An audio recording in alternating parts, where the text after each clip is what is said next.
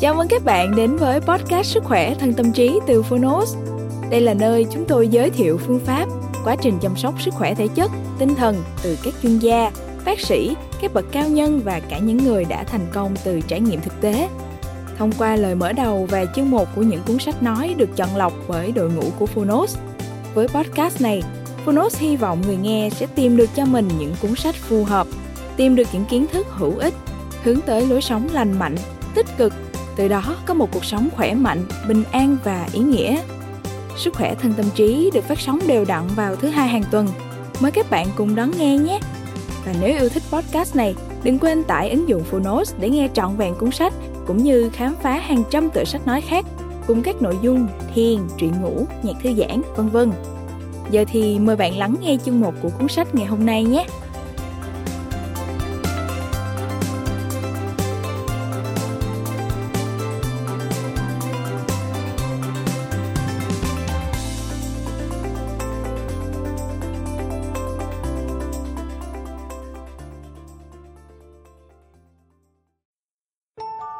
Bạn đang nghe từ Phonos.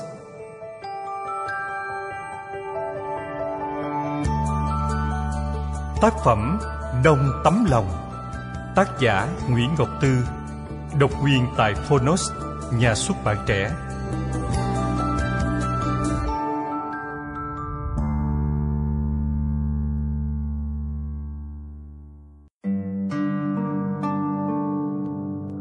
giữa người với người bắt đầu bằng những vết rạn nhỏ không thấy được bằng mắt thường. Cuộc tình của em mẻ một miếng.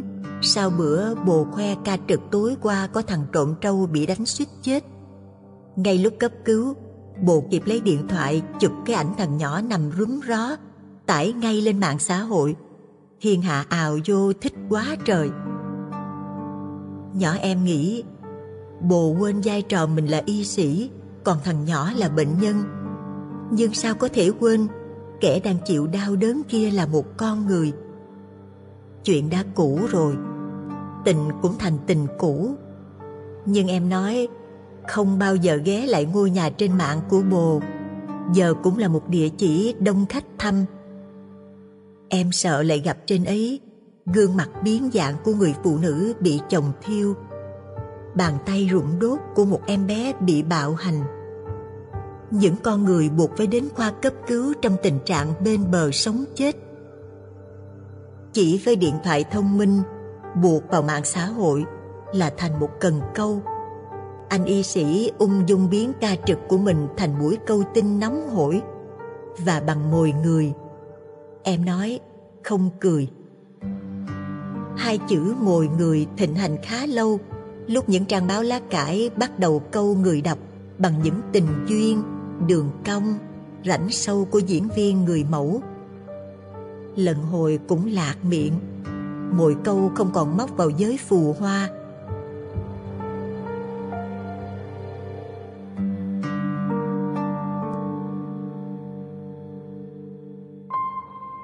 Đầu năm, những người bán bắp luộc chết giấc với tin nồi nước luộc có pin đèn cuối năm giới hủ tiếu gõ sập tiệm với tin nước dùng chuột cống.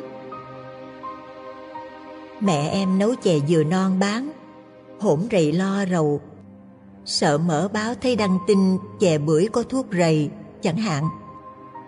Tai bay dạ gió, biết đâu chỉ vì một người bán chè nào đó ở cổng trường, thấy một cậu học trò chửi thề ghê quá, bảo ban nó mấy câu. Ai ngờ nó để bụng về tung lên mạng cái câu, ăn chè bưởi ngộ độc thuốc trừ sâu. Những trang báo đói ngấu chộp lấy, năm giây sau cả nước biết tin, tẩy chay món chè của bà già.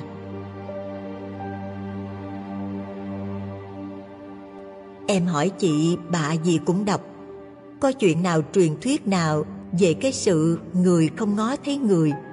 Kiểu như truyền thuyết bê bô giải thích rằng, bởi vì chúa trời trừng phạt nên chúng ta không nghe và hiểu nhau.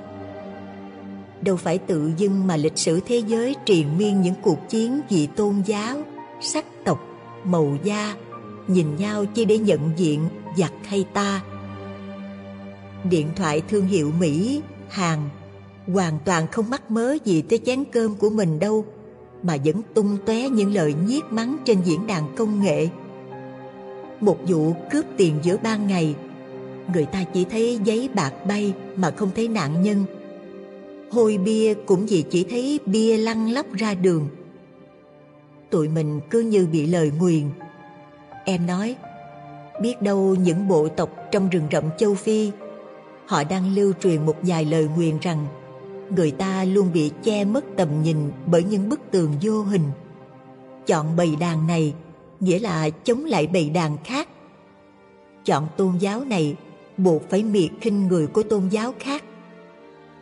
Đến và đi cùng lúc, trong cái cách người ta gần lại, có ẩn chứa sự xa nhau.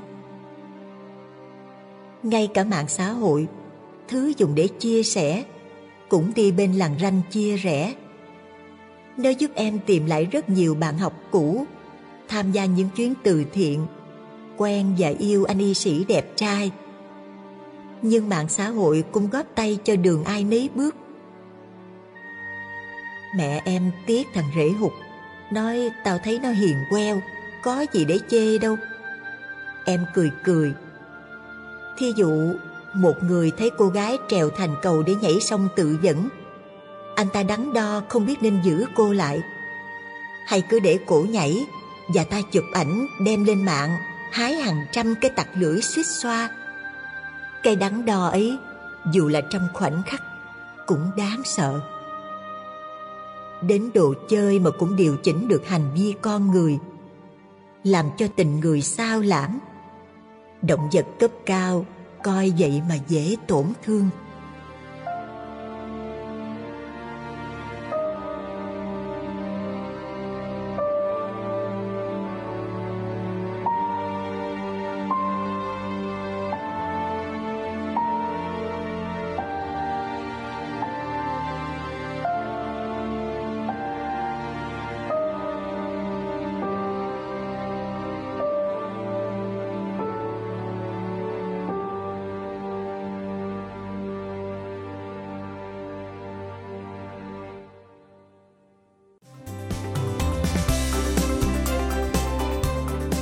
Cảm ơn bạn đã lắng nghe podcast Sức khỏe thân tâm trí. Podcast này được sản xuất bởi Phonos, ứng dụng sách nói có bản quyền và âm thanh số dành cho người Việt. Hẹn gặp lại ở những tập tiếp theo.